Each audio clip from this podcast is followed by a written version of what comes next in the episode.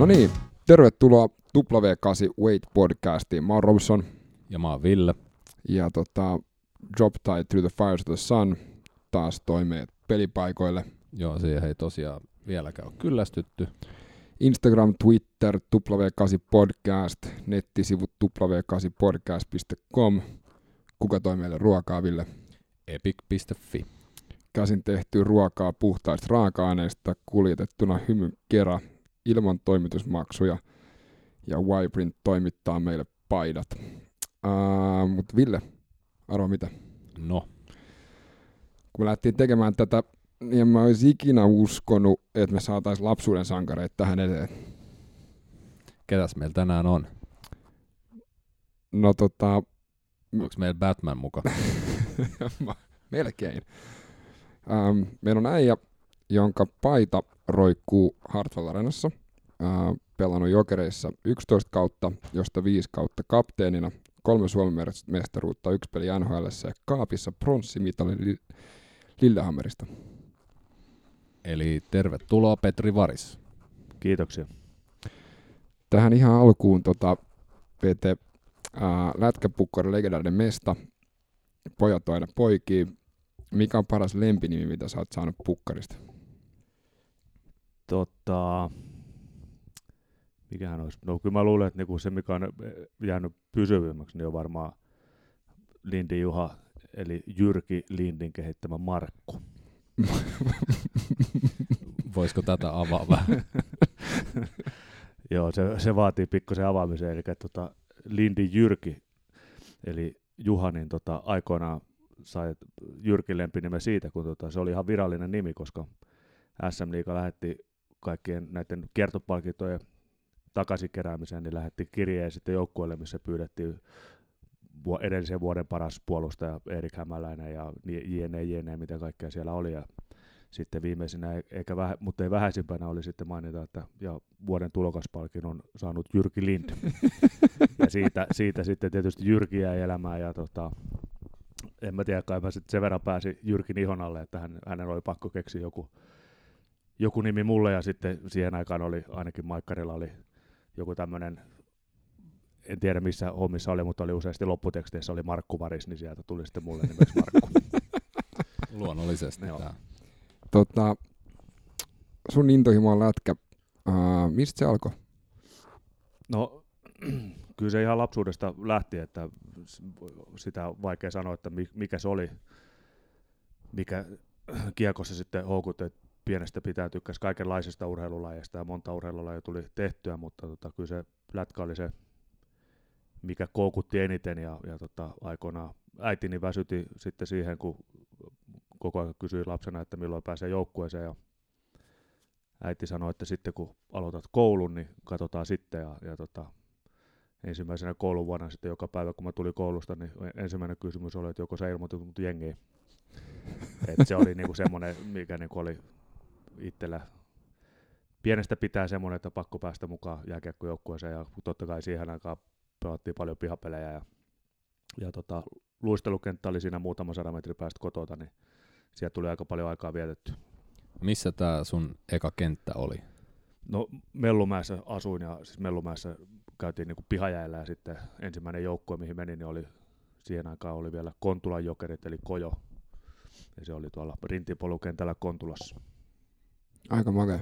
Tota, oliks, niin kun, oliks semmoinen, että sit piti vaan, niinku, tää on niinku klassinen story, että sit piti vaan päästä niinku, joka päivä, se oli ainoa mitä miettiä.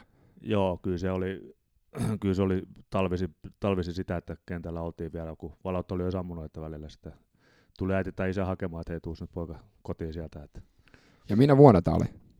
no, mä oon 69 syntynyt, että silloin se oli 70-luvun alkuvuosia ja 70-luvun 70-luvun alkuvuosina meni, meni sitten joukkueeseen. Ja, mutta tota, kyllä se läpi lapsuuden ja nuoruuden on ollut se jääkiekkointohimo ja, ja suurimman osan aikuisikääkin. Ja kuka oli semmoinen, niinku, kuka oli semmoinen lapsuuden idoli? No kyllä se Itä-Helsingissä oli aika vahvasti, tuo Jokerit oli se, mitä seurattiin, ja siihen aikaan nyt ei paljon NHL ollutkaan, tietysti silloin kun ensimmäisiä pelaajia, ketä rupesi itse tavallaan seuraamaan ja panittamaan, oli Kurri Jari, kun hän oli Edmontonissa sitten. Ja, ja tota, ne, ne, oli kumminkin jotenkin niin kaukaisia haaveita ja unelmia siihen aikaan vielä, että ne oli toki niitä sitten niissä pihapeleissä, niin aika monta maalia sielläkin jo ratkottiin jokereille, että kyllä niitä siellä yksi, yksinäisiä tuli hakattua niitä maaleja, että tuuletettua kuvitteelliselle yleisölle. Ja, mutta kyllä se, niin se intohimo ja se rakkaus siihen tekemiseen oli sieltä lapsuudesta lähtien. Minkä ikäisenä tästä, sä siirryt sitten tästä pihapelimeiningistä, että pääsit sinne jengiin ja se alkoi tulee niin, kuin niin sanotusti säännölliseksi ja No, kyllä mä silloin heti ekaluokkalaisen, eli seitsemänvuotiaana, niin liittyy joukkueeseen. Totta kai se on niin kuin semmoista harrastelua alkuun ja, ja, ja tota, vuosi vuodelta tietysti aina pelaajat ja joukkueet kehittyy ja sitten mennään askel kerrallaan, mutta koko aika siinä oli se niin kuin tekemisen riemu ja intohimo siihen pelaamiseen. Et ei, se, ei ne pihapelit silti jäänyt, vaikka seuratoiminta aloitettiin. Et, et se, se on niin kuin se niin kuin seura- tai joukkuetoiminta oli vain jätke sille pihapeleille. Oliko tota, oliko, mennään vähän palataan, sä sanoit 70-luvulla, niin, niin tota, mistä silloin tälle niin sanotulle nykynuorisolle vähän otetaan perspektiiviä, niin mistä silloin ei ollut nettiä eikä mitään, niin mistä ne pelit niin katsottiin? Ää, no eipä, niin sehän siinä oikein, että urheiluruudussa saattoi vilahtaa joku maali. Ja, ja tuota, kyllä mä muistan senkään, kun tuota, varmaan nyt kerrotaan vähän ennen vanhaa juttuja, niin, niin haaveili semmoisesta ajasta, että kun saisi urheiluruudun jollain, jollain tavalla nauhoitettua ja voisi katsoa uudestaan. Tämä oli aikainen VHS-nauhureita vielä. Tästähän meidän, äh, oliko jakson kolmannen jakson vieras Janne Kallio sanoi, että kun hän näki oman broidinsa urheiluruudussa silloin 80-luvun lopulla, niin se, oli, että se antoi sen kipinän, että, että itse, että munkin pitää päästä tonne, jos Broidi on kerran urheiluruudussa. se oli niinku se, se iso juttu silloin päästä. Nythän kaikki on netissä. Että sä, Joo, kyllä. Toi on varmaan ollut sellainen niin kuin se isoin kunnia. Joo, ja, ja tietysti niin kun siihen aikaan niin tiedon kulku muutenkin oli vähän, vähän hitaampaa kuin tänä päivänä. Ja, ja, ja ne oli sitten niin kun niitä, ehkä sen takia myös ne ne omat idolit oli sitten niin paljon kaukaisempia, että niitä silloin tällöin pääsi, kun nosti lipun, lipun peliin, niin pääsi katsomaan ja näkemään, ja hyvällä lykyllä sai Nimmarin pelin jälkeen. Mutta ehkä siinä, siinä, tulikin myös sitten se, että se oli vielä niin paljon kaukaisempaa kuin tänä päivänä tosiaan, niin sä pystyt katsomaan mihin päin maailmaa vaan, niin sä näet melkein livenä kaikki tapahtumat. Mikä tota, missä vaiheessa alkoi niin nämä pelipaikat selviä? Mi- no ei, kyllä, kyllä se on, mä väittäisin, että se on enemmän luonteessa se pelipaikka, että sä joko oot puolustava tai hyökkävä pelaaja, ja kyllä mulla oli niin kuin alusta, alusta pitäen aina se laji kuin laji, niin halusi aina olla niitä ratkomassa tekemässä maaleja ja olla se niin kuin hyökkäysorientoitunut pelaaja. Se on ihan mielenkiintoista, puhut siitä vastuusta ja siitä niinku ratkomisesta, niin olit se ihan nuoresta asti, sä pelasit niinku viisi kautta kapteenina jokereissa, niin olit sä nuorenakin niin ihan nuoruusjoukkueessa olit se johtavassa roolissa, oliko sinulla siltä niin ajalta myös? Joo, kyllä mä aika monessa joukkueessa olin junnuna myös kapteenina ja sitten olin niin aika monessa joukkueessa myös niin hyökkäyksellisesti tai tuloksellisesti ratkaisevissa rooleissa. Mikä tekee hyvän johtajan? Mm, laaja, laaja kysymys. Tietysti se hyvä johtaja on sellainen, joka tietää, mihin on itse menossa, että se, kun osaa johtaa itseään, niin yleensä ihmiset seuraa sitä, joka tietää, joka, mihin on menossa. Ja sulla oli aina selvää, että ammattilaiskiekkoilija on niin kuin se, minne mennään.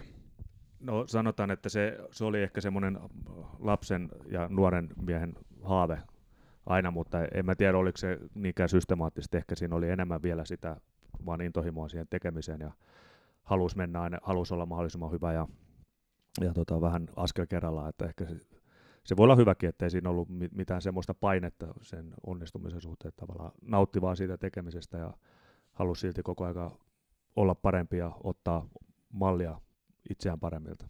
Ja huomasit sä sitten pikkuhiljaa, että tämä hommahan kantaa, että, että sä pystyt tekemään enemmän ja paremmin ja sillä tavalla kiipeen niitä portaita niin sanotusti?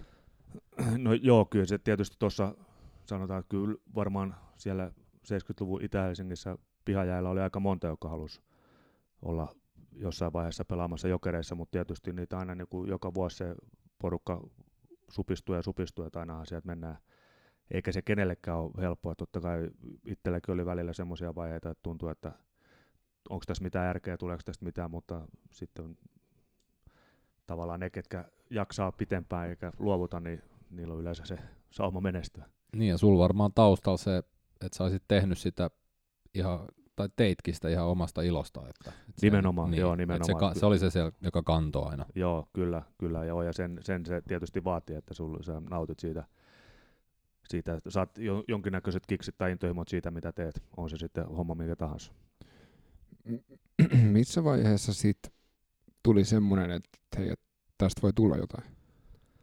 Milloin, milloin oli niinku se eka fiilis, että oh shit? Mm, no kyllä mä melkein sanoisin, että se oli ensimmäinen, ensimmäinen kerta, kun pyydettiin liika, tai pääsi liikajoukkueen mukaan tryoutille ja pääsi, pääsi sitten, niin kuin, tai teki ensimmäisen liikasopimuksen sitten siinä vaiheessa. Tuli oikeastaan se, että kyllä mä siinä vaiheessa oli pelannut jo neljä vuotta miesten sarjojen divarissa, eli nykyisessä mestiksessä, ja tota, se nyt oli semmoinen, ei nyt voi sanoa, no sanotaan puoliammattilaisliiga korkeintaan, ja hyvä, hyvä kasvualusta kumminkin. Mutta ensimmäistä kertaa sitten ehkä sit, kun pääsi liikajoukkueeseen, niin tuli semmoinen, että ei vitsi, että tästä voi tulla, voi tulla totta. Eli se oli 91 Sissä. Porin ässät. Porin ässät. Sä olit, äh, oliko niinku, sä muutit Helsingistä Poriin ja... Joo, mä itse asiassa just, just eilen, eilen tota, oli vuosipäivä, muistan siitä, kun mä pääsin samana päivänä armeijasta, niin mä ajoin kotiin ja saman tien jatkoin Poriin ja okay. Rajauteelle. Ja, ja tota... Sait sä armeijasta jotain vapautuksia vai olit sä ihan Ei, niinku... Mun loppu armeija just niinku toinen päivä huhtikuuta ja, ja tota, samana päivänä sitten ajoin kodin kautta hain lätkäkammat ja jatkoin matkaa Poriin ja, ja sinne Rajauteelle. Ja sitten siellä oli, piti olla pari viikkoa, mutta ensimmäisen viikon aikana jo Jäikö sulta siis ohjoon bileet välistä? Ohjoon bileet jäi välistä, joo. Että se, katsoin tämän tärkeämmäksi. ja, ja tota, mutta joo, siitä, siitä, se lähti. Ja siellä, siellä oli sitten niin kuin ensimmäinen kerta semmoinen, että, että okei, okay, tähän, tähän voi kantaa. Pitkä vastaus alkuperäiseen kysymykseen. No mutta se on tuttua tässä meidän podcastissa ja niin se pitää mennäkin. Että. Missä sä olit, kun sä sait tietää siitä, nyt tulee soppari? Ää, no siis sanotaan, että mä sain mun hyvä ystäväni Jari Korpisalo oli SC mennyt vuotta aikaisemmin ja, ja Vasili Tihonov oli silloin valmentajana Jarkalta. Sitten kyseli, että onko sulla jotain hyviä pelikavereita siellä Divari kaukaloista, ketä voisi tulla tänne tryoutille ja Jarkko oli sitten suositellut mua, mua sinne ja, ja, tota, ja, ja si, oltiin sitten sovittu siinä, että, että mä tuun saman tien heti kun mä pääsen Intistä, niin mä tuun näytölle sinne ja, ja tota, sitten aika nopeasti saatiin se sopimus siitä, sain vakuutettua Tihonovin ja taidoistani ja sitten tehtiin aika nopeasti se sopimus, että iso kiitos sitten kuuluu Jarkalle tietysti. Me ollaan paljon puhuttu siitä treenaamisesta ja yhdessä vaiheessakin ylikunnosta ja Vasili Tihonov 90-luvulla, millaista se oli, millaiset treenit oli silloin? Tota, sanotaan, että se, se oli erilaista kuin mihin oli tottunut. Että kyllä aika kovaa mentiin, että siellä ei, siellä ei, tota, siellä ei niin kuin paljon kannattanut armoa pyydellä, eikä sitä kyllä olisi annettukaan. Että aika kova, kovaa mentiin niin kuin siihen niin kuin asti, tai mitä oli tottunut siihen. Totta kai oltiin niin kuin joutunut harjoittelemaan paljon sitä ennenkin, mutta mut, mut, oli ihan eri tasolla se harjoittelu. Ja tässä vaiheessa sun elämä oli varmaan lähes pelkkää lätkää, että siinä ei käy töissä välissä. Ja... Joo, kyllä se sitten oli Porin muuton jälkeen, niin oli, oli tota, pelkkää lätkää. Aika kova. Tota, mutta sitten sä et pelannut, sä et pelannut pitkään Ässissä, pari kautta. Ja... Joo, mä olin sen kaksi, kaksi vuotta se, että mulla oli kahden vuoden sopimus ja, ja tota, sit, o, o, toki Sien kanssa oli jatkostakin puhetta, mutta sitten tuli tota, mun yksi unen, tai lapsuuden unelma toteen, eli Jokerit tarjosi sopimusta ja tietysti se oli semmoinen, mihin halusi tarttua ja erittäin kiitollinen Sille, että sai sen mahdollisuuden siellä ja, ja he ymmärsivät toki mun, mun päätöksen ja perustelut asialle ja, ja tota, se, oli, se oli kumminkin sitten semmoinen yksi iso steppi, mitä itse saavutti, että pääsi pääsi pelaamaan jokereihin, se oli aika monta vuotta siitä piha, pihapeleissä niitä maaleja mielessään jokereille hakannut. Ja tässähän elettiin vuotta 93. 93, Joo. 93 tuli ensimmäistä kertaa jokereihin. Ja nyt taas mietitään niinku taaksepäin. Silloin ei ollut Hartwell Arena olemassa, oliko? Ei, ei. Hartalhan valmistui vasta 97 Joo. keväällä, että vanhassa hallissa pelattiin IFK kanssa. Joo, siellä mäkin olen käynyt jo 80-luvun alussa Fajankaa matseissa, mutta Joo. mä muistan ikuisesti, että mua kiinnosti ne lumikasat siinä pihalla enemmän kuin se peli. Että Joo. No siinä oli meidän ero. Joo, ammatinvalintakysymys. Kyllä. Kuka oli silloin jokereiden valmentaja silloin, kun sä pääsit sinne? Öö, No meillä oli Suhosen Ape oli eka, eka valmentajana siinä, mutta tota, Ape sai aika valitettavasti aika pian sitten siinä syyskaudella sai potkut ja sitten tuli Aravira Hanno tuli siihen. Et siinä oli Ape ja, Ape ja Ara oli niinku se ensimmäisen kauden coachina siinä. Okei. Okay. Alpus Huono on kova jätkä. Sehän on ensimmäinen eurooppalaisvalmentaja NHL. Joo, kyllä, kyllä. Tulit se juttuun sen kanssa? Joo, joo, il, ihan hyvin. Ja e, siinä, se on nyt vaan, tietysti se on se valmentaja Pesti on tuulinen ja, ja tota, ei ehkä lähtenyt se kausi niin hyvin liikkeelle kuin piti ja, ja, ja tota, ei sitten Alpo saanut riittävää hyvää yhteyttä meidän tai pelaajien kanssa, että olisi saatu homma käännettyä ja, ja yleensä se on sitten se aina se helpompi vaihtaa yksi mies kuin joukkue, että se on valitettavan usein, valitettavasti usein se valmentajan homma sitten siirtyy sivuun. Millaista se oli, kun sä oot käynyt Intin, sit sä oot pelannut pari kautta Sissä ja yhtäkkiä sä oot toteuttamassa lapsuuden unelmaa ja oliko siinä vähän silleen, että hetkinen, että nyt mä oon täällä pukkarissa, mistä mä oon aina unelmoinut.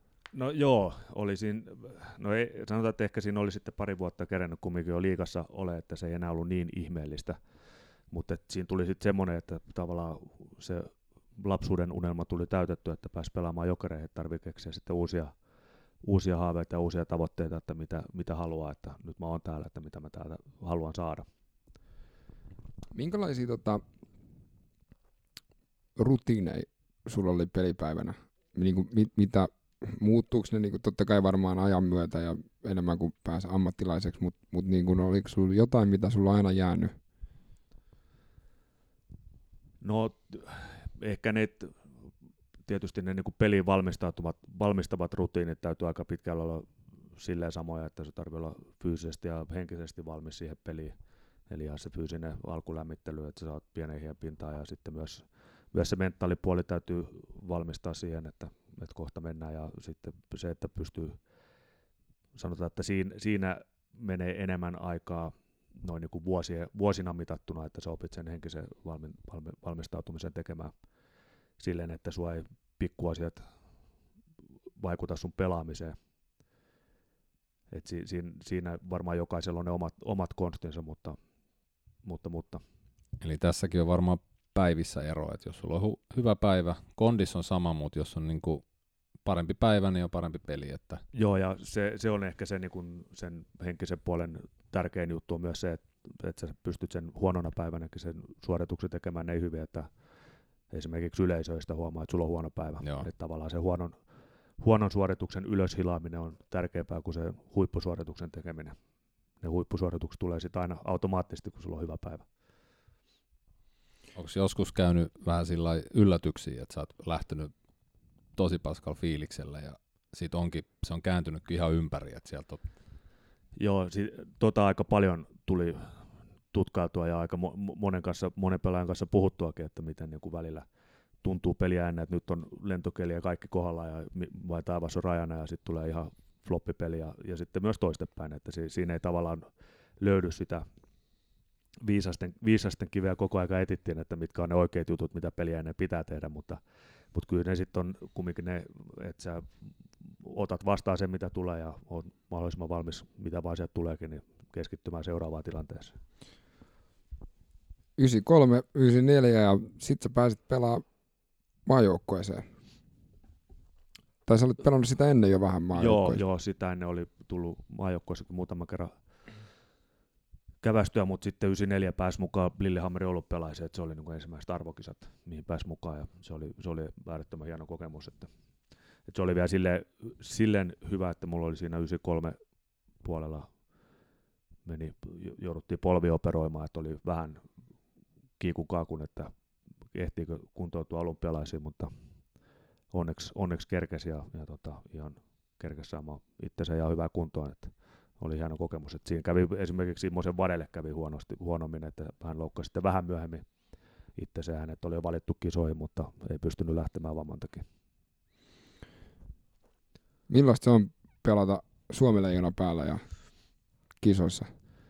No totta kai siinä on aina erilainen tunnelataus ja, ja siis toi oli erittäin hieno toi Lillehammerin kokemus, että mä silloin oli ensimmäistä kertaa mukana oli arvokisoissa tai niin kuin saatiin ensimmäistä kertaa johtaviksi pelaajiksi, oli Saku Koivua ja Lehtiseere ja Peltosen Ville, että oli sitä nuorta kaartia. Ja sitten oli kumminkin hyviä kokeneita pelaajia, jotka sitten toi sitten tasapainotti omalla olemuksellaan sitä hommaa ja, ja saatiin Kurre Ara oli valmentajana hyvän hengen ja hyvän tekemisen meiningin siihen heti alusta lähtien. Ja, ja se peli, mitä pelattiin, niin oli tosi hyvä, että me ei hävitty kuin turnauksessa kuin yksi erä, mutta sekin hävittiin väärään aikaan, niin päädyttiin, päädyttiin bronssille, mutta se oli, se oli hieno sen välierätappion jälkeen, niin oli yksi motivoimista, motivoimista puheista, mitä on, muistan kuuleeni, niin oli Maria-Liisa Kirvesniemi tuli Olympiakylässä. Kaikki painu päät painuksissa, painuttiin sinne neuk- neukkaritilaan ja Maria-Liisa tuli sinne ja näytti omaa, omaa mitalia sitten ja sanoi, että hänen viestinsä oli, niin kuin, että tässä on puhetta mitali, että huomenna te joko lähdette kotiin tämän kanssa tai ilman, että päättäkää itse. Niin se oli, mä en ole ikinä nähnyt semmoista muutosta, mitä joukkueessa tapahtui, että joukkue meni täysin hävinneenä, lyötynä neukkaritilaa ja sieltä tuli kipinä silmäisiä pelaajia ulos ja kaikki oli päättänyt, että huomenna voitetaan. Et se oli niinku ihan, se oli huikea, huikea kokemus ja sitten pronssipelissä Venäjällä ei ollut mitään jakoa, että me, oliko 4-0 vai 5-0, mitä se päättyi se pronssipeli. Mulla siis tulee ihan kylmät väreet, kun tosta niinku, kun toikin oli yksi juttu, mitä mä haluaisin kysyä sulta, että et niinku, miten paljon niin kuin tämä, tämähän on aika magea niin ulkoinen tekijä, niin kuin just täysin ulkopuolella joukkueesta Marja-Liisa Kirvesniemi tulee ja näyttää, ja miten usein niin kuin nämä tapahtuu niin kuin sit uran aikana niin tämmöisiä asioita, miten, miten paljon sä itse haet sitä inspistä ja miten paljon se tulee niin kuin sieltä ja miten paljon se joukkueen johto pystyy niin kuin tekemään? No toi on hyvä esimerkki siitä, että ne, ne voi olla niin kuin ihan konkreettinen ns. pieni juttu, että eihän se, niinku, se niinku, totta kai kaikki tietää, että jos sä voitat pronssimitaleja, saat pronssimitaleja, jos sä hävit sen, niin sä et saa sitä. Mutta sitten kun se niinku tulee joku heilauttaa sitä silmiä edes, että tässä on, että te päätätte, että otatteko te vain, et, niin se on, se on tosi iso, iso juttu. Ja totta kai niin tämmöistä motivointia, ja siis se, mo, sanotaan, että motivointi loppuu siinä vaiheessa, kun coachi sulkee kopin oven, tämä motivaation vaikutus jos ei se ole sisäsyntystä. Eli se tavallaan se täytyy saada se sisäsyntyinen motivaatio herätettyä, niin se on se juttu, eikä se, että ulkopuolelta tullaan kaatamaan se motivaatio sun, sun niskaa. Niin eikö tuossa vaiheessa lähinnä, että se coachi ohjaa sen sisäisen motivaatio oikeaan nimenomaan, suuntaan. Niin nimenomaan just, just sitä se, että tyhjästä nyhjästä. Joo, mutta... just näin. Just näin. Sitten tota, vähän myöhemmin tuli NHL. Joo, NHL tuli vähän myöhemmin. Että mä itse asiassa kävin siinä 94 kävin jo tota San Jose leirillä, että Vasili Tihonov oli silloin siellä valmennustiimissä ja hän halusi, että mä tuun sinne. Ja, ja, ja mulla oli Jokereiden kanssa sopimus, he olisi halunnut, että mä jäisin saman tien sille leiriltä, olisi jäänyt San Jose, mutta tota, se ei ollut mahdollista. Ja sitten sen jälkeen, mä tiesin varmaan vähän, vähän tota, suutahtivat tai eivät sitten tykänneet siitä, että en voinut jäädä sinne ja sen jälkeen ei San Josesta kuulunutkaan mitään, mutta sitten, sitten oli 97, niin Chicago ilmoitti, että he on kiinnostuneita ja haluaisivat tehdä sopimuksen. Ja, ja, ja sitten lähetti, lähetti Amerikkaan. Millaista Amerikassa oli? Amerikassa oli hienoa, että se oli, se oli tota, mä tykkäsin kyllä, että suurimman, tai koko, oikeastaan koko kauden pelasin farmissa kyllä, mutta mutta siinä oli aika pitkälle sitä, että pelit meni hyvin siellä farmissa ja mä olin, pääsin IHL all ja oli koko aika ykkönen tai kakkonen farmin meidän sisäisessä pistepörssissä ja et niin kuin pelit, pelit meni hyvin, mutta siellä oli sitten kutsua ylös ei vaan oikein kuulunut, että se, mä olen sen analysoinut silleen, että se oli, mä olin GMn haluama mies sinne ja, ja sitten valmentajana oli Greg Hatsburg, joka ei, ei hirveästi sitten, se tykkäsi enemmän sanotaan tämmöisestä perinteistä pohjoisamerikkalaisesta tyylistä, että mä en, en oikeastaan niin näyttöpaikkaa sitten saanut, että yhden pelin pääsi viisi vaihtoa piipahtamaan, että voi sanoa, että on NHL-pelaaja. Ja sä olit 26-27-vuotias Joo, hetkinen, 97 lähin, niin mä olin itse asiassa 28. Joo. Joo. Eli ei ihan skloddi enää, mutta silti varmasti jännää lähteä tonne isoon maailmaan. Joo, oli se, oli se ihan, ihan tota, jännä kokemus ja kyllä se niin oli, tykkäsin tosi paljon ja perhe tykkäsi meidän nuorimman syntyi, syntyi siellä, että hän sai sitten jenkkipassinkin sieltä sitten tuliaiseksi myös, että viihdyttiin kyllä hyvin. Öö, oliko niinku iso ero kun lähti täältä niin kuin liigasta sinne? Öö, ei se pelillisesti, siis sanotaan se IHL oli semmoinen siihen aikaan enemmän kokeneiden pelaajien sarja ja AHL oli enemmän nuorten pelaajien farmisarja. Ja siis ne, niistä joukkueista jokainen ykköskenttä ja parhaimmista kakkoskenttä olisi ollut hyviä liikassa ja osa jopa dominoinut liikassa. Ja sieltä paljon pelaajia tulikin sitten Eurooppaan myöhempinä vuosina tuli pelattua vastaan tai samassa jengissäkin, niin, niin tota, ää, oli se, on se pelillisesti oli tietysti se Kaukolon koko tekee omat juttunsa vähän fyysisempää.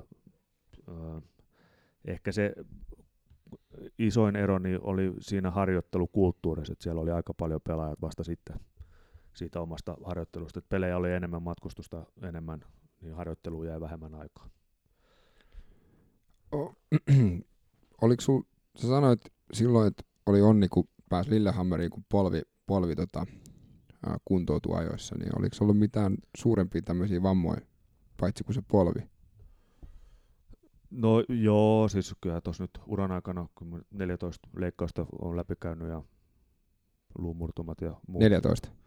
Joo, vi- viisi kertaa nilkat, kuusi kertaa polvet, molemmat ranteet, olkapää on operoitu ja sitten siihen tietysti en edes tiedä jokunen määrä luumurtumia päälle. Ja tää on, onko tämä normaali määrä, jos miettii mitä? No, en mä tiedä, onko se normaali määrä, mutta toki täytyy muistaa, että mä pelasin 20 vuotta ammatikseni, että kyllä siinä sanotaan, että pitkä jääkiekko-ammattilaisuraa sä ettei ilman loukkaantumisia. Niin, no eihän tuossa ole edes, niin kuin tossa ei ole edes yhtä vammaa per vuosi, jos on niin, 14. Niin, niin, jos laskee leikkauksia. Ei joka vuosi tarvitse leikata. Joo. Joo. On säästeliästi pelannut. Mutta sitten sä tulit Rapokan puolelta takaisin ja pelasit vähän aikaa Saksassa. Joo, mä men, päätin tota, mennä Kölniin. Mä, oltiin Jokereiden kanssa Kölnissä oltu pelaamassa Eurooppa-kappeja ja siellä oli, mä tykkäsin kaupungista ja tykkäsin siitä kiekko, kiekko asenteesta, mikä siellä oli, että siellä oli fanaattiset fanit ja oli niin kuin hyvä, hyvä meininki peleissä, kun silloin kun Jokereiden kanssa käytiin siellä pelaamassa. Ja, ja, ja sitten Kölni oli tietysti tykästynyt, me oltiin heitä vastaan pelattu, niin nähnyt mun pelaava ja, ja tota, halusivat mut sinne ja mä ajattelin, että miksikäs ei, että se oli, halus kumminkin, oli, tykkäsin siinä, siitä ulkomailla asumisesta ja tavallaan oli hyvä jatkumo sitten jatkaa kierrosta vielä vuosi sitten Saksan, Saksan suuntaan. Okei. Okay. Ja sitten sit palattiin takaisin ja silloin oli Hartwellina pystyssä ja sitten oli Jokerit. Joo, joo, sitten tultiin Saksan reissulta, tultiin taas pariksi vuodeksi sitten Suomeen Jokereihin ja,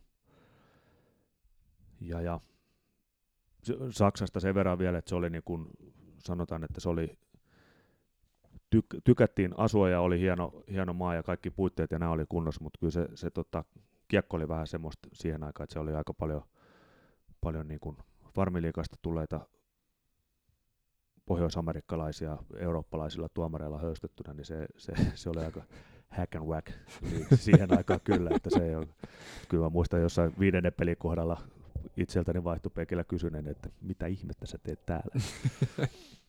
tota, Mutta se oli hauska kokemus ja, ja tota, mut, joo, ja siitä sen jälkeen sitten tultiin takaisin jokereihin pariksi vuodeksi taas.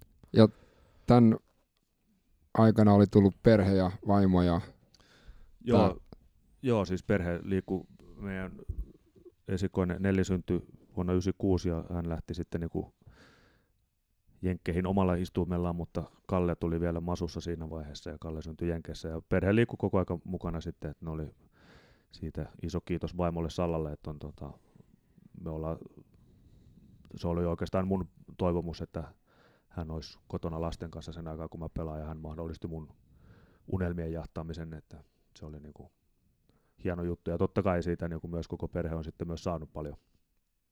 Joo. Sitten tota, mutta sä sait, sä sait tota, varakapteenin lätkän siitä 9900 jokereissa. Joo, joo. Oliko silloin niinku kokemusta ja niinku mikä, mikä sen, kerrottiinko sulle ikinä, että mitä, mi, mi, miksi, miksi sulle annettiin se? No ei, kyllä mä taisin siinä aikaisemminkin olla ollut varakapteenina silloin tota ennen maailmalle lähtöä, että kyllä ne yleensä on niinku se niinku pe- niille pelaajille, jotka kapteenistoon valitaan, niin kyllä ne yleensä tietää, miksi ne sinne valitaan. Ja, ja, tota, ja kyllähän se totta kai, se on niinku, silloin ehkä tarvii vielä entistä enemmän olla esimerkkinä ja näyttää, näyttää omalla tekemisellään, että mitä, mitä kuuluu tehdä. Aivan. Sitten taas vähän aikaa ulkomailla. Joo, sitten lähdettiin pariksi vuodeksi Sveitsiin ja Zyrihissä. Zyrihissä, joo, tai Glottenin puolella asuttiin, mutta Zyrihissä oli seurat. Siellä mä sitten pelasin sitä A-liigaa ZTC Lionsia, missä oli Sulanderi Ari oli, oli maalissa ja me ollaan silleen hauska, me ollaan Sulon kanssa aloitettu sama, samoihin aikoihin Kojossa ja, ja sitten pelattu parissakin junnujoukkueessa samaan aikaan ja, ja tota, taas Jokereissa samaan aikaan ja sitten Zyrihissä samaan aikaan maajoukkueessa ja, ja tota, samoihin aikoihin lopeteltiin. Ja meillä on niin paljon yhteisiä historioita. Vaikka sulla on maalivahti, niin kyllä me siitä aina keksitään, mistä me kinastellaan, että kumpi on parempi. sille, sille on niin hauska, Te että pojat on jahda, poikia. jahdannut sitä samaa unelmaa. Joo, joo, ja sitten niinku, sille, sille tietysti se poikkeuksellista, että niinku samasta junnujoukkueesta ihan lapsuusajasta lähti kulkee samaa polkua, tai samoja, sanotaan, että polut risteää niin moneen kertaan, että, että samanlai, samanlaista polkua kuljetaan, niin se on, se on harvinaista. Kumpi oli kovempi, tota, tai kumpi on kovempi lätkämaa se, Saksa vai Sveitsi? No sanotaan, että kyllä Sveitsissä varmaan niin kuin enemmän lätkäperinteitä. Saksassa on tiettyjä alueita, missä on lätkä kova, kova buumi päällä. Ja nyt tietysti olympialaisten jälkeen niin Saksahan yllätti varmaan kaikki asiantuntijat menemällä finaaliin asti ja melkein voittamalla olympiakullan. Että, että siellä on, siellä on tota, vaikea sanoa. Tietysti Saksa on niin kuin väkiluvultaan huomattavasti isompi, isompi maa, mutta kummassakin on varmaan se jalkapallo on selkeä ykköslaji palloilupeleistä. Entä niinku reissumielessä sulle, kumpi oli siistimpi, Sveitsi vai Saksa?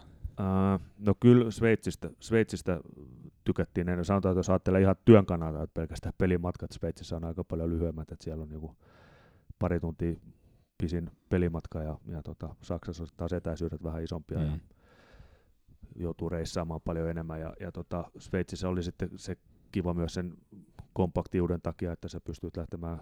No esimerkiksi oltiin huhtikuun viimeinen viikko oltiin laskettelemassa ja sitten käytiin kotona vähän pesee pyykkiä ja toukokuun eka viikko oltiin Palmunalla Lukanossa sitten sortsit jalassa, että pystyi viettämään hiihtolomaa ja rantalomaa kahden viikon sisällä. Aika kova.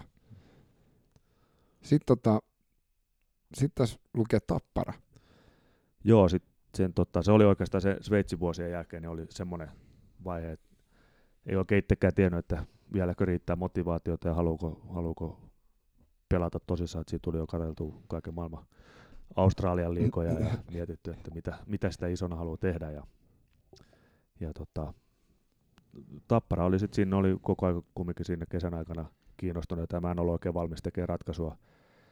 Ja, ja tota, Jokereilla oli siinä vaiheessa sitten rosteri jo täynnä, ja, ja tota, se oli vähän semmoinen, semmoinen sitten ratkaisu, että, että okei, että en mä nyt vielä halua kumminkaan Australian liikoihin lähteä, että, että Australia. no niin, niin, mä oikeasti kattelin, Australia. No mä kattelin oikeasti jo kaiken maailman juttuja. Että Onko se sellainen päätepysäkki vai? No en mä tiedä, onko siellä semmoista, että se, ehkä se olisi ollut vaan semmoinen elämä, elämänkokemuksia hakeminen, että olisi voinut mennä jonnekin pelaamaan lätkää, jos olisi saanut ruokapalkan ja lennot sinne ja tä, tätä ajatusmaailmaa, että vähän semmoista seikkailukokemusta lähtisi hakemaan, mutta sitten ajattelin, että kyllä tässä vielä on kumminkin pelivuosi jäljellä. Ja...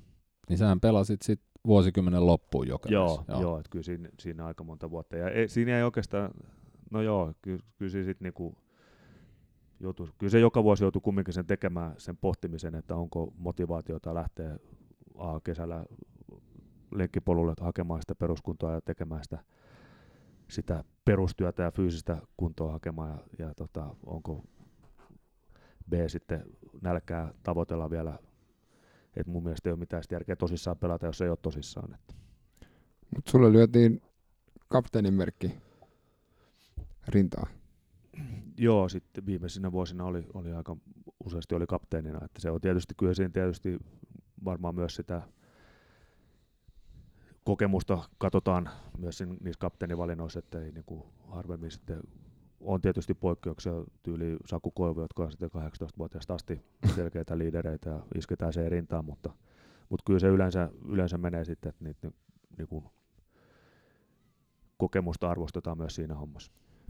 Muistatko missä olit, kun sä sait tietää, että nyt sä pääset pelaamaan lapsuuden haaveen joukkueeseen ja vielä vetää koko letka kapteenina? Ää, mä, no muistan, joo, mä olin Hartwell Areenalla. Mutta en mä sitä, no joo, siis en, en mä muista kyllä sitä, niin kuin miten se valintaprosessi meni, mutta, mutta ehkä ei se, sanotaan, että ei se, siinä ole semmoista, kopin sisällä, niin sillä ei oikeasti merkitystä, kenellä on C tai A rinnassa, että ne kopin sisällä on ne arvostukset selkeät ja ne, ne on useasti voi olla erilaisia kuin mitä julkisuudessa näkyy, että esimerkiksi se paras maalintekijä ei välttämättä ole se kopissa se pidetty jätkä, että se voi olla se hiljainen duunari siellä, joka, jota kaikki arvostaa kaikkein eniten, koska se tekee, on valmis tekemään mm. muiden eteen kaikkea aina. että ne on, ne on niin kuin, ne hierarkiat, mitä siellä muodostuu, niin ne ei vaadi kirjainta rintaan tai nimeä löppein tai etusivulle tai, tai palkkatilastoja kärkeen, että kyllä ne arvostukset tulee ihan muista jutuista. Sä sanoit, että Ari Sulander on niinku semmoinen, jonka kanssa te olette nahistellut ja, ja kasvat, kasvanut niinku yhdessä, niin, niin tota, ää, yksi ainakin semmoinen jokerin legenda, jonka kanssa sä oot pelannut ja samassa ketjuskin, niin se on Otakar Otto Janetski. Joo. Minkälainen äijä Otto oli? On. Se on elos vielä. Se on elos vielä. Ot, Ottohan elää vielä, joo. joo.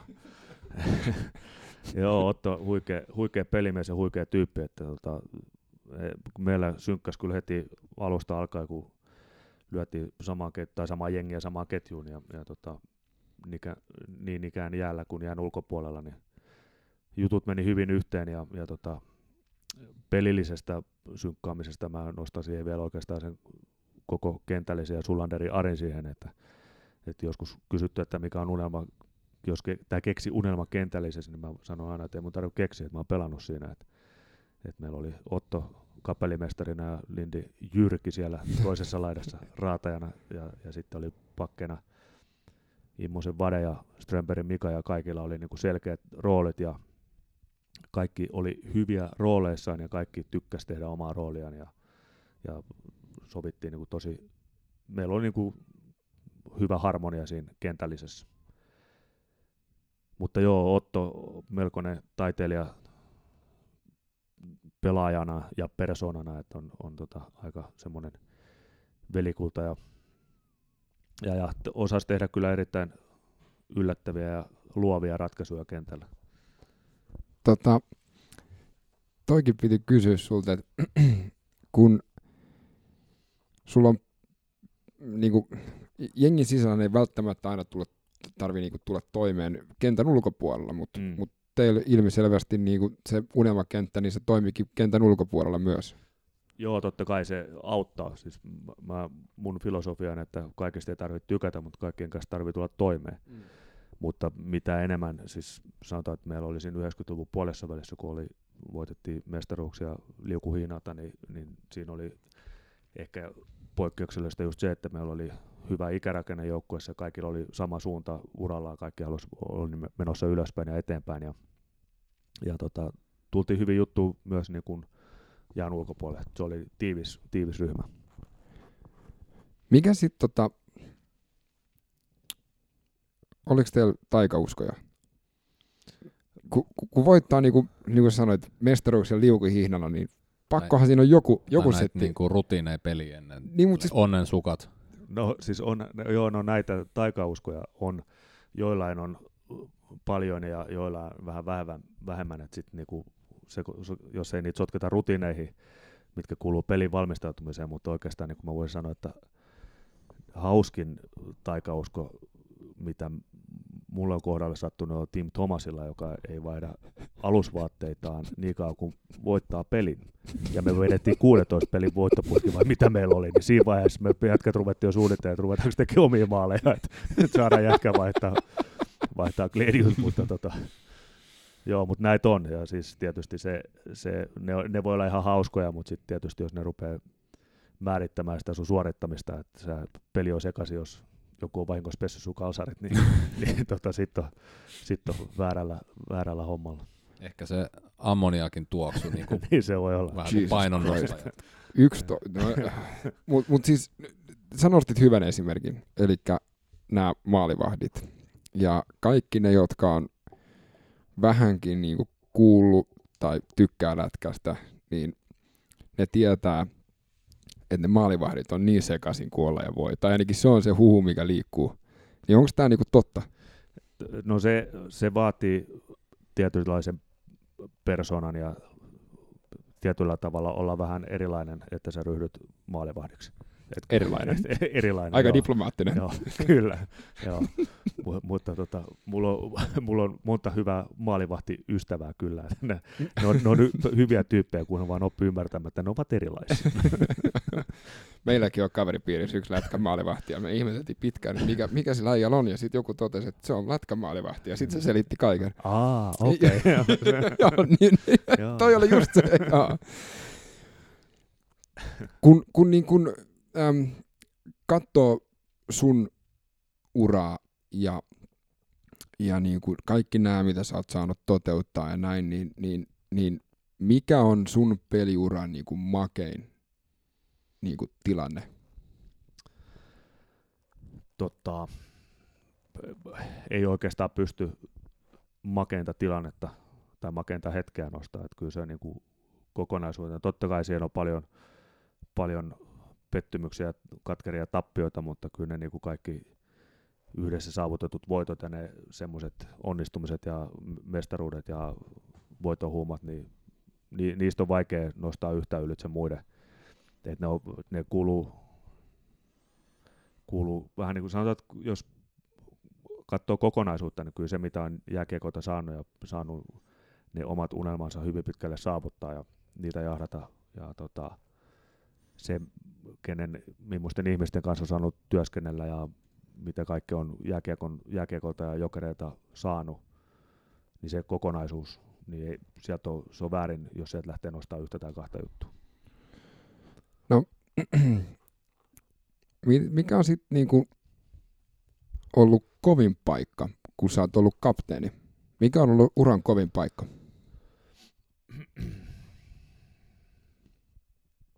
No, kyllä ne yleensä liittyy sitten semmoisiin asioihin, mitä, mitkä käsitellään kopin sisällä.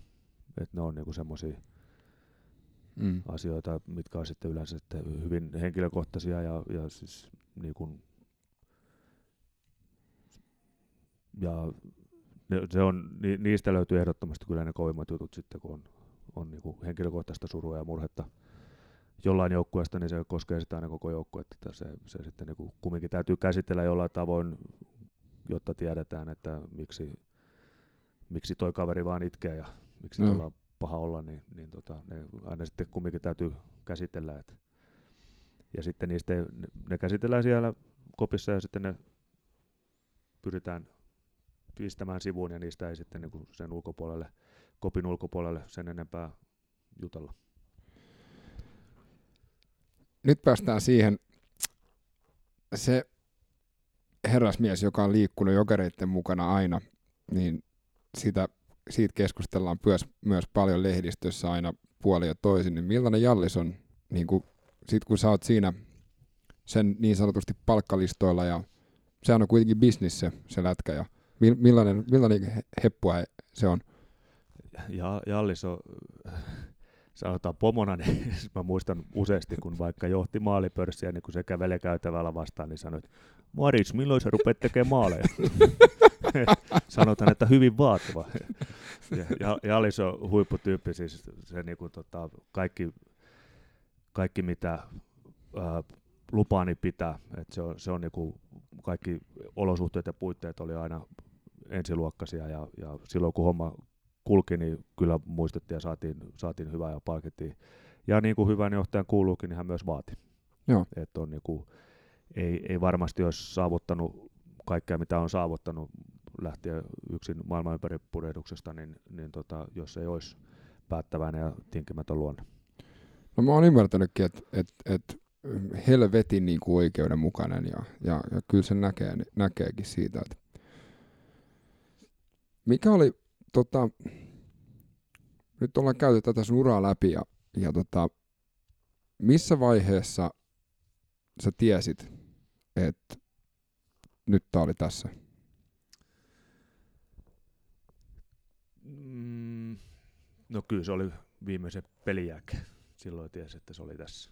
Ja silloin ei katseltu enää Australian päin vaan ei, sitten. Ei, kyllä, si, ja se, sikäli hauskaa, että siinä vaiheessa olisi ollut vielä tuli, tuli tarjouksia, mutta kyllä mä sitten pysyin päätöksessäni ja jälkeenpäin hyvä niin. Ja, ja tota, sanotaan, että ehkä siinä oli se, se niin kuin, tietysti urheilija sikäli jännä rotu, että sehän ei, vaikka tietoinen mieli tietää, että jonain päivänä se urheilu loppuu, että ei vaan, ei vaan fysi, fysi, fysiologia enää kestä sitten niin kuin nuorempien vauhdissa, niin, niin tota, koskahan se lopettamisen päivä sitä ei niin kuin tietoisesti saatella.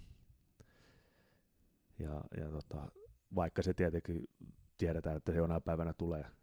Mutta kyllä mä koin sen sillä tavalla, että sit siinä päivänä, kun lähtee sitä miettimään ja valmistautumaan siihen, siihen uran jälkeiseen hommaan lopettamiseen, niin siinä vaiheessa se tavallaan prosessi on jo käynnissä, että sitten se lopettaminen lähestyy ja sitä ruvetaan jouduttamaan. Ja sullahan on paita roikkumassa tuolla katorajassa. Joo. Millainen Joo. fiilis se oli nähdä? Se, se on siis niin kuin totta kai se on isoin kunnianosoitus, mitä seuraalta voi saada ja, ja erittäin hienoa, että arvostan suuresti sitä, sitä elettä ja se oli hieno, sai oman perheen kanssa sitten, joka on mukana ollut ja tukenut siinä ja ollut ne mun tärkeimmät jengikaverit sillä omalla matkalla, niin, niin tota, ne oli sitten mukana jäällä siinä ja se oli hieno hetki. Ja sitten oli vielä tietysti omia vanhoja pelikavereita ja ystäviä ja sukulaisia katsomassa, niin oli se, oli se hieno hetki. Kysyk Jalli silloin jo, että milloin sä alat tekemään maaleja. mä, mä, luulen, että molemmat oli ihan tyytyväisiä siinä vaiheessa. Se, se oli ihan, ihan hieno hetki. Miten sitten, kun vikasta pelistä oltiin palauduttu ja niin poispäin ja kumminkin elämä jatkui, niin mitä sä aloit tekemään tai miten sä, mitä tapahtui? Yeah. Joo, se, on, se oli tota, se oli, siis lopettaminen oli helppo, se mulla ei ollut yhtään sit sen jälkeen, kun olin sen päätöksen tehnyt, niin se, siinä ei niinku enää mieli tehnyt takaisin ja tiesi, että on tehnyt oikean päätöksen, mutta sitten se uuden löytäminen, niin se oli aika haasteet, kun oli, mä olin kuukautta vaille 40, kun mä lopetin. Ja tota, koko pienen ikänsä sitten oli siihen asti pelannut vaan lätkää. Ja tota, tai ei voi sanoa, että pelannut vaan lätkää, vaan oli pelannut täysillä lätkää. Ja, ja tota, sitten että nyt täytyy keksiä jotain muuta. Ja, mut sitten taas kun ei ollut mitään, jos mä olisin tiennyt, että mä olisin halunnut intohimoisesti tulla puusepäksi, niin mä olisin opiskellut puusepäksi, mutta kun ei ollut mitään selkeää, mihin haluaa tähdätä seuraavaksi. Et se oli, ensimmäinen vuosi oli silleen tosi vaikea, että mä vähän niin kuin vaan pyörittelin ja pyörittelin, että mitä mä haluan tehdä. Ja, ja tota, sitten tuli onneksi yksi mun kaveri, joka on jo silloin kun mä pelasin, niin sanoi, että sit kun, sanoi mulle aina, että sit kun lopetan, niin tuut hänelle hommiin, että hänellä on messu, messualan yritys ja mä sitten peli, peliaikana vähän naureskelin, että joo joo, että ihan varmasti tuun ja, ja tota, no sitten mä siinä vuoden, kun mä olin sormia pyöritellyt, niin, niin hän sitten totesi, että, että no niin, että nyt sä oot vuoden ihmetellyt, että tuu hänelle hommia ja kokeilet vuoden, jos et tykkää, niin me takas jatkaa sormien pyörittelyä. Ja, ja tota, se oli ihan, ihan hyvä myytipuhe häneltä sitten. Ja, ja tota, sitten mä olin, menin hänelle hommia ja, ja ihan uusi ala ja en, en tuntenut alasta mitään ja tiennyt alasta mitään, mutta päätin, että kokeillaan ja opetellaan ja tein sitten neljä vai viisi vuotta hänellä siinä hommissa myös suolahommia. Oli ihan kiva, tykkäsin, tykkäsin kyllä ja oli, sit niinku, oli hienoa huomata, että siellä pystyi aika paljon hyödyntämään sitä niitä, mitä on joukkueesta toimimisesta ja joukkue, joukkueurheilusta ja joukkueen niin kuin dyna, dynamiikasta saa oppinut, niin pystyy hyödyntämään aika hyvin sitten työelämässä. Niin tämä on se, mitä mun mielestä jää aika usein ähm, niin kuin huomaamatta on se, että sulla oli varmaan niin kuin myyntitavoitteet, sun muut oli aika helppoja. Laitettiin tavoitteet ja sitten alettiin tekemään hommia ja sitten saavutettiin tavoitteet ja sitten tehtiin lisähommia. Joo, joo se, ehkä siinä on se just niin kuin myös se niin kuin yhdessä tekeminen ja sitten niiden tavoitteiden asettelu ja niiden tavoitteisiin pääseminen niin on ehkä sitten selkäytimessä sillä, että niitä ei tarvitse sen enempää ihmetellä ja miettiä, vaan että hei, yhdessä tehdään ja jos ei, jos ei päästä, niin sitten mietitään, että oliko tavoitteet ihan kovat vai tehtiinkö liian vähän. Että.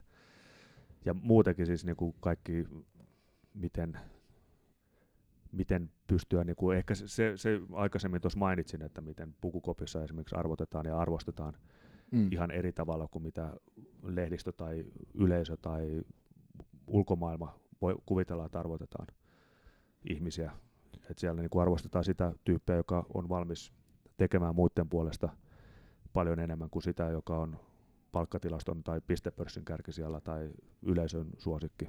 Joo, sehän on makea paikka se lätkäpukkari, koska siellä voi joku sanoa jotain, tai joku tekee kentällä jotain, mitä kukaan muu ei huomaa.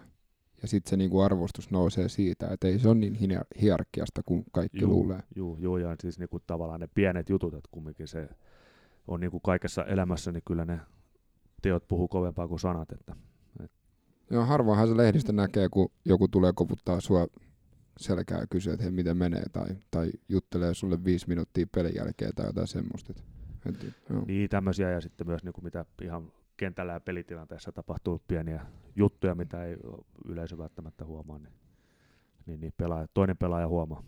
Mites tota, tuliko peliuran jälkeen lätkästä sulle harrastus vai aloitit sä jotain muuta liikuntaa? Varmasti kumminkin, kun sä oot noinkin pitkän fyysisen uran tehnyt, niin kroppa vaati, että sä oot nyt varmaan ihan sohvalle jäänyt. Joo, en. Tästä hauska, hauska tarina on ensimmäinen pyörälenkki, kun oli aina sillä pyörällä tottunut se peruskunnon hoitamaan, niin taas mentiin miljoonaa ja lähellä maitohappoja, niin muistan pitkän ylämään, jonka puolessa välissä tuli toteamus, että ei mun enää tarvi. talutin pyörän ylös, että rupesin retkeilyvaihteen, otin päälle. Ja, mutta joo, siis liikuntaa totta kai. Ja jääkiekko edelleen seuraan ja olen innokas fani, mutta en menetä yöunia, jos en pääse peleihin. Mutta silti tykkään käydä katsomassa pelejä ja seuraan, seuraan kiekkoa. Ja itse käyn pelailemassa vähintään kerran viikossa ihan kuntoilumielessä, mutta en mä enää tykkää mihinkään peleihin mennä, missä lasketaan maaleja. Että.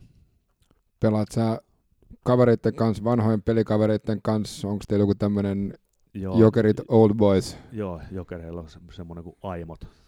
Okei. Okay. Eli Aimo Mäkisen mukaan nimetty. Joo. Aimoihin pääsee, kun on yksi peli Jokereissa. Okei. Okay. Eli, eli tota, vanhat pelimiehet kerran, kerran viikossa. Siellä mä käyn harvemmin, se on sunnuntai-ilta, se ei sovi mun kropalle mä tykkään enemmän noista aamu, aamujäistä, että keskiviikko se yksi toinen vuoro, missä mä käyn, mutta, ja sunnuntai aina silloin tällöin, että mutta kerran kaksi viikossa pyrin käymään. Sä rupesit yrittäjäksi, eikö se näin ollut sen, sit, sit sen jälkeen, kun sä olit ollut? Joo, tai siinä kävi itse asiassa sillä tavalla, että vaimo rupesi yrittäjäksi ja, ja tota, mä olin vielä palkkatöissä ja sitten todettiin, että vaimon yritys tarvii lisäapua ja, ja päädyttiin sitten siihen, että mä jäin sitten palkkatyöstäni pois ja ryhdyin, ryhdyin vaimon, vaimon käskytettäväksi myös töissä. ei, ei ole helppoa missään, millään no, saralla. Kyllä. Sitten sit teillä on aika magea tempaus. Puhuit siitä Ice Heart-setistä Joo, aikaisemmin. joo, joo tota, lähdetään Korpisalon Jarkan kanssa, tehdään tota Ice Heartsille, joka on vuodesta 1998 toiminut, toiminut nuorten ja lasten harrastuksen mahdollistajana ja, ja tekee erittäin arvokasta työtä. Kannattaa tsekata icehearts.fi. Ja tota, heille kerätään, tehdään tämmöinen pyöräilytempo sitten Jarkan kanssa tarkoitus on pyöräillä Zyrihistä Kölniin, eli pari kaupunkia, missä mä olen itse asunut ja, ja tota, mennään Reinin vartta pitkin siinä semmoinen 600 kilsaa ja kerätään siinä, siinä sitten rahaa, että tämä, tämä itse asiassa tämä kampanja lanseerataan varmaan tässä kuun puolen välissä, että sitten tulee Ice Heartsin sivuillekin varmaan lisää tietoa aiheesta. Okei, okay, siistiä. Tätä pitää pistää, mekin voidaan laittaa tästä. Joo, joo, ehdottomasti. Kaikki nämä asiat on semmosia ja, ja Nyt- mä oon, y- niin, Ei palaa. tällaisena amatööripyöräilijänä heräs kysymys, että millainen pyörä sulla on? Tähän me saadaan onneksi ammattilaista apua, että Cycle Club Helsinki, Juusko Savolainen on luvannut meitä sparrailla ja jeesailla varusten valinnoissa. Ja, mutta meidän tarkoitus ei ole mennä kovaa, vaan, vaan tota, mukavasti. Yes. niin se retkivaihdo on vieläkin päällä. vaihde päällä, mennään leveä penkki ja leveät renkaat. tota, mm, pitää kiittää muuten sua. Meillä on yhteinen kaveri ja, ja tota, äm, ää, mä oon saanut sulta paljon apua noissa omega-3-öljyissä. Se on niinku Mm, jeesannut mua ihan Kiva sikana. Toiminut. Ihan sikana jeesannut. Et tota, mut tiedätkö mitä, meillä on lopuksi tämmönen tota, tämmönen pieni tempaus tähän. Mä oon mukana semmoisessa jokeri, tai WhatsApp-ryhmässä, jonka nimi on Jokerit oikein, ja nämä pojat on sit saanut lähettää kysymyksiä. Meillä on tällainen tota, fani-kysymys patterista. Eli piinapenkki. joo, joo, joo. Ja tota, pojat laitto No niin, niin shoot. paljon kysymyksiä, ja mä veikkaan, että et Ota sieltä joku pieni referaatti. Joo, mä ajattelin, mä ajattelin sanoa vaan, että ekaksi, että toi, toi pojat kysyi ekaksi, että järjestät sä meille aition ja näin, ja mä, mä sanoin, että mä, mä en kyllä, mä, sit se, se ei kyllä toimi, mutta Ei, toimii se. Kättä taskuun vaan, niin kyllä mä järkkään. no niin pojat, siitä kuulitte, kättä taskuun vaan, ja ei, tota, eka on tota, Rasmus McDonald Tumee, joka tota, ää, laittoi kysymyksen, miten luulet, että Marjamäen valmentajatyyli tulee sopimaan jokereihin? Äh, kyllä, mä uskon, että Marjamäen tyyli toimii, että se on tehnyt hyvää työtä kyllä seurajoukkoissa. Ja tota, kyllä mä uskon, mä, ei mulla ainakaan mitään syytä epäillä, että miksi ei toimisi. kun tästä me keskusteltiin just ennenkin, että, että sä sanoit, että, että kun katsoo ton niin, niin sanottu projektijoukko, eli joku turnausjoukko, niin se, se ei välttämättä sovi yhtä hyvin siihen, vaan se sopii sit enemmän tämmöiseen pitkäjänteeseen, jossa pystyy oppimaan tuntemaan niin kuin rutiinit ja päivästä toiseen. Joo, tai, e, joo, ja siis käännetään se näin päin, että nyt Marjamäki on saanut paljon kuraa niskaansa maajoukkojen menestymättömyydestä ja peleistä, mutta tota, se on kumminkin sitten ihan eri asia, kun sä lähdet tekemään koko kauden kestävää projektia kuin sitten näitä turnausprojekteja. Ja, ja tota, eikä, en, siis missään nimessä ei, ei nyt ennen kuin, ennen kuin mies on saanut työtä aloitettua, niin ruveta tuomitsemaan. Sitten tota, Wilhelm Ehrnroth laittoi 4-10 kysymystä. Mä kysyn nyt nämä niinku Jär, numerojärjestyksessä. Joo. Ähm, mitä mieltä sä oot nykyisestä SM-liigatasosta? Uh, ihan tota, hyvä taso. Totta kai pelaajien taso on mennyt, mennyt eteenpäin koko aika, mutta siis jos vertaa siihen, että kuinka paljon suomalaisia huippupelaajia pelaa maailmalla, niin kyllähän nyt aika paljon on kärkipään pelaajia muualla kuin SM-liigassa. Joo. Ja tota, onko se sun mielestä uhka vai mahdollisuus että junnut lähtee niinku ulkomaille nuorena? No mä en siinä mitään uhkaa näe, että kyllä se niinku ulkomailla, se, kunhan löytää sen oikean tasoisensa sarjan ja sen, mikä kehittää. Et se, et jokaisella, ketä lähtee ulkomaille, niin heillä on varmasti sitten se joku oma, oma tavoite ja visio, mitä he ajaa sillä takaa ja, ja se, se vaan on niinku toivottavaa, että heillä olisi se ihmiset, ketkä heille antaa vinkkejä ja neuvoa, että heillä olisi sitten niinku ne oikeat, oikeat vinkit ja neuvot. Joo. Sitten tota, mitä sä näet KHL, niin kun, nyt kun Jokerit alkaa pelaa KHL, niin mitä sä näet sen niin kun nuoren pelaajan niin kun kehittämismahdollisuudena? No se on tietysti se on iso loikka sieltä ajunnojen SM-sarjasta KHL, että siinä, siinä on, siinä on niin kuin aika iso steppi otettavaksi nuorelle pelaajalle, että siinä tietysti se on, olisi hyvä, kun siihen saataisiin joku liikajoukkue, mutta tietysti se tilanne on mitä on, että liikajoukkue ei hirveästi jokeri pelaajia, jokerijunnuja ota mm-hmm. isää, että se on vähän semmoista